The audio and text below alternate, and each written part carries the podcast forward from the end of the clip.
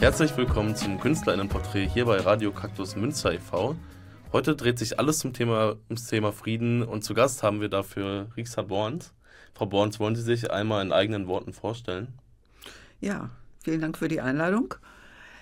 Äh, mein Name ist Rixa Borns. Ich war Schulleiterin einer Grundschule in Münster und habe in dieser Zeit mit anderen Kolleginnen schon sehr viel für Frieden mich eingesetzt. Wir haben vor 25 Jahren das Kinderfriedenstreffen ins Leben gerufen. Das heißt ein Treffen, wo Grundschulkinder sich einmal im Jahr auf dem Domplatz treffen aus ganz vielen verschiedenen Schulen. Und so war dann nach meiner Pensionierung auch der Weg äh, in dieser Richtung weiterzumachen dann schon ziemlich schnell entschieden. Und äh, insofern bin ich jetzt in der Friedensbewegung hier in Münster auch aktiv. Sie sind auch Vorsitzende des Vereins äh, Friedensinitiativen im Münster e.V. Was sind denn die Ziele des Vereins und wie engagieren Sie sich, um diese Ziele zu erreichen? Ja, der Verein ist eigentlich die, wie soll man sagen, der Anfang der Friedensbewegung hier in Münster, ist also vor 40 Jahren ungefähr gegründet worden. Und unser Anliegen ist, das Thema Frieden eben weiter im, ja, wie soll man sagen, in der Diskussion zu halten. Das ist jetzt natürlich eine ganz andere Situation geworden. Das ist vor vielen Jahren war es äh, Protest gegen den NATO-Doppelbeschluss. Es waren gegen die Wiederbewaffnung, gegen Atomwaffen. Da ist eine ganz andere inhaltliche Arbeit gewesen. Jetzt ist es natürlich so, dass wir uns zwangsläufig eben sehr viel mit Krieg auch in der Nähe auseinandersetzen müssen. Aber für uns ist es eigentlich ganz wichtig, immer noch das Prinzip des Westfälischen Friedens. Frieden durch Dialog. Und es gibt keine Alternative zu Frieden. Also auch Frieden schaffen ohne Waffen. Wer sind denn die Menschen hinter dieser Initiative oder hinter den vielen einzelnen Initiativen und Projekten? Ja, wir sind viele Menschen hier aus Münster, aus den ganz verschiedensten Gruppen, aus, mit ganz verschiedenen Hintergründen. Also eine bunte Mischung aus der Zivilgesellschaft hier in Münster. Und wie gelingt es Ihnen, äh, die Zivilgesellschaft zu mobilisieren für die unterschiedlichsten ähm, Bedarfe, sage ich mal, die es in Sachen Friedensförderung gibt? Wir versuchen natürlich für das Thema immer wieder zu sensibilisieren. Wir versuchen Informationsveranstaltungen zu machen. Wir organisieren immer auch mit anderen Gruppen zusammen äh, Demonstrationen. Wir sprechen mit Menschen auch hier in Münster, die politisch auch verantwortlich sind. Also eigentlich alles das, was man tun muss, um gehört zu werden. Haben Sie da vielleicht ein aktuelleres, konkretes Beispiel, wie sowas aussehen kann?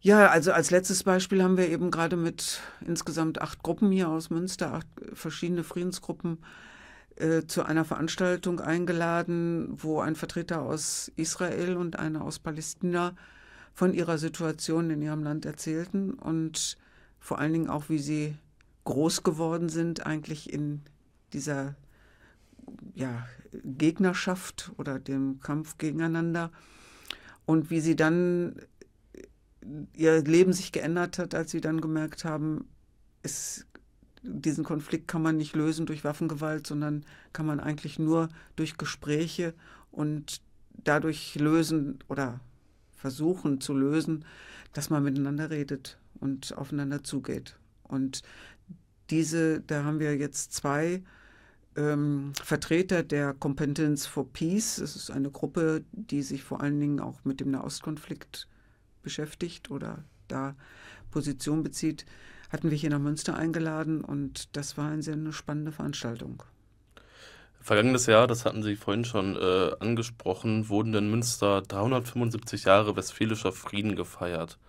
Angesichts der aktuellen Krisen und Konflikte, wie dem äh, von Ihnen schon angesprochenen Nahostkonflikt oder auch dem ja, voranschreitenden globalen Rechtsruck. Welchen Beitrag können Politik und Zivilbevölkerung leisten, um dauerhaft Frieden zu sichern? Ja, wenn nicht die, wer sonst? Also insofern ist das, glaube ich, eine Frage, man muss es wollen und man muss es, es können. Wir wissen auch, dass äh, wir sind, dass es Bedrohungen gibt und es gibt viele Diskussionen darum, was Selbstverteidigung angeht und wir sind angegriffen worden und es gibt da sehr, sehr viele Sachen, aber ich glaube, ähm, oder wir sind immer noch der Meinung, dass es keine Alternative dazu gibt, miteinander ins Gespräch zu kommen. Es wird keinen Sieger geben bei solchen Auseinandersetzungen, sondern es wird immer eigentlich nur ein Konflikt dann weiter fortgesetzt. Und das sieht man in vielen Kriegen, die es auf der Welt gibt. Das sind ja nicht nur die beiden, über die wir jetzt immer reden, sondern es gibt ja insgesamt über 50 Kriege die auf der Welt, von denen wir manchmal doch nur bruchstückhaft was erfahren. Und da ist es ganz wichtig, dass wir als Zivilbevölkerung, aber eben auch die Politik da deutlich Position bezieht und sich einsetzt, dass die äh, Gruppen oder die Staaten oder die Länder, der, die in einen solchen Konflikt gekommen sind, auch mit friedlichen Mitteln versuchen, ihn zu lösen. Mhm. Bei der Zahl, die Sie gerade genannt haben, 50 Kriege weltweit, das wäre jetzt eine Zahl, die ich selber gar nicht gewusst hätte. Wie gehen Sie denn damit um, an, äh, mit, mit diesem Übermaß an Konflikten, Gewalttätigkeiten weltweit? Äh, wie wählen Sie oder wie fokussieren Sie sich da auf einzelne ähm, zu bekämpfende Konfliktherde in Ihrem Aktivismus? Ja, also wir sind eigentlich, wir versuchen nicht jetzt so hinzukommen, dass wir sagen, das ist richtig und das ist falsch oder so, sondern wir sagen sehr deutlich, wir wollen, ich hatte das eben auch schon gesagt, das Prinzip des westfälischen Friedens, Frieden durch Dialog, wirklich immer wieder betonen und immer wieder sagen, vergesst es nicht, das müsst ihr machen, weil anders können wir diese Konflikte nicht lösen. Und wir kriegen eigentlich auch immer wieder zurückgespiegelt, dass es auch notwendig ist, dass wir auch als Zivilbevölkerung da auch den Politikern auch Rückhalt geben. Es ist ganz wichtig, dieses Prinzip, wir müssen miteinander reden und Frieden schaffen ohne Waffen, da gibt es keine Alternative. Das ist uns ganz wichtig und das ist auch wichtig, immer wieder ins Bewusstsein zu rufen.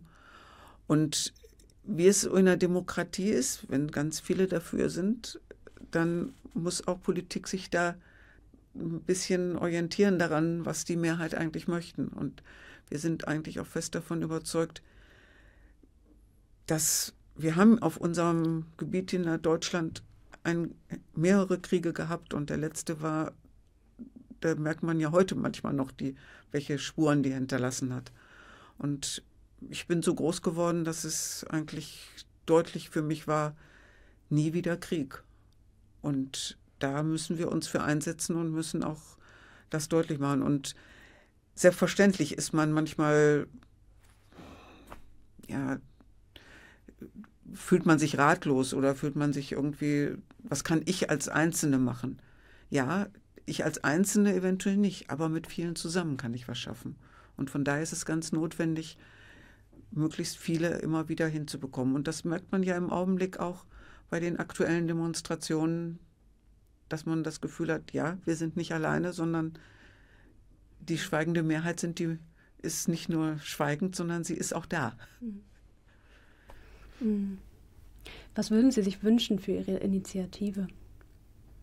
Oder von welchen Seiten brauchen Sie Unterstützung? Ja, wir brauchen Unterstützung natürlich, äh, um, um auch immer wieder aktiv werden zu können. Wir brauchen Unterstützung auch teilweise im finanziellen Bereich, weil man, wenn man Veranstaltungen macht, Menschen einlädt. Äh, das geht nicht alles immer umsonst.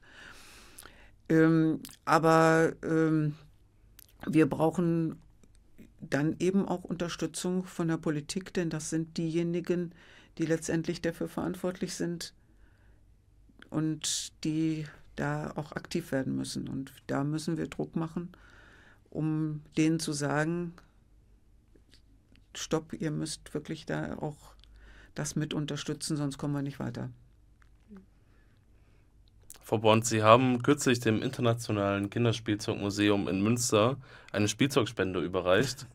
Inwiefern ist Ihrer Meinung nach das Bewahren von Kinderspielzeug als Kulturerbe friedenfördernd? Ich habe immer gemerkt, dass Spielzeug eigentlich was ganz Wichtiges gerade am Anfang des Lebens von jedem Menschen ist. Und auch wenn ich im Ausland gewesen bin und gesehen habe, was Kinder da teilweise spielen und dann hier in den Spielzeugladen reingegangen bin, dann wurde mir immer bewusst, es muss nicht so viel sein. Es kommt immer darauf an, was da ist. Und es hat auch ein Stückchen Bedeutung für die Kinder. Und ich glaube, ähm, wenn ich also auch sehe, was ich zum Beispiel jetzt äh, bei der Haushaltsauflösung meines Vaters so gefunden habe, dann denkt man, ja, da hat, äh, da, was ist da gewesen, wie sind die da dran gekommen, was haben sie gespielt? Und ich glaube, es ist ganz wichtig und es hat was, ähm, jeder kann sich an sein Spielzeug erinnern, das er so als Kind gehabt hat. Und das ist sehr unterschiedlich, aber es ist was Wertvolles und auch diese Erinnerung ist was Wertvolles. Und ich glaube, ähm, Spiel hat auch immer was damit zu tun, mit anderen äh, in Kontakt zu kommen, mit anderen zu spielen und friedlich miteinander umzugehen. Und äh, wenn man es nicht als Kind lernt, dann wird es wahrscheinlich als Erwachsener dann umso schwieriger, dieses Prinzip weiterzubehalten. Vielen Dank, Frau Borns, für Ihren Besuch, für Ihre offenen Worte und äh, dass wir heute mit Ihnen sprechen konnten hier bei Radio Herzlichen Dank. Ja, gerne.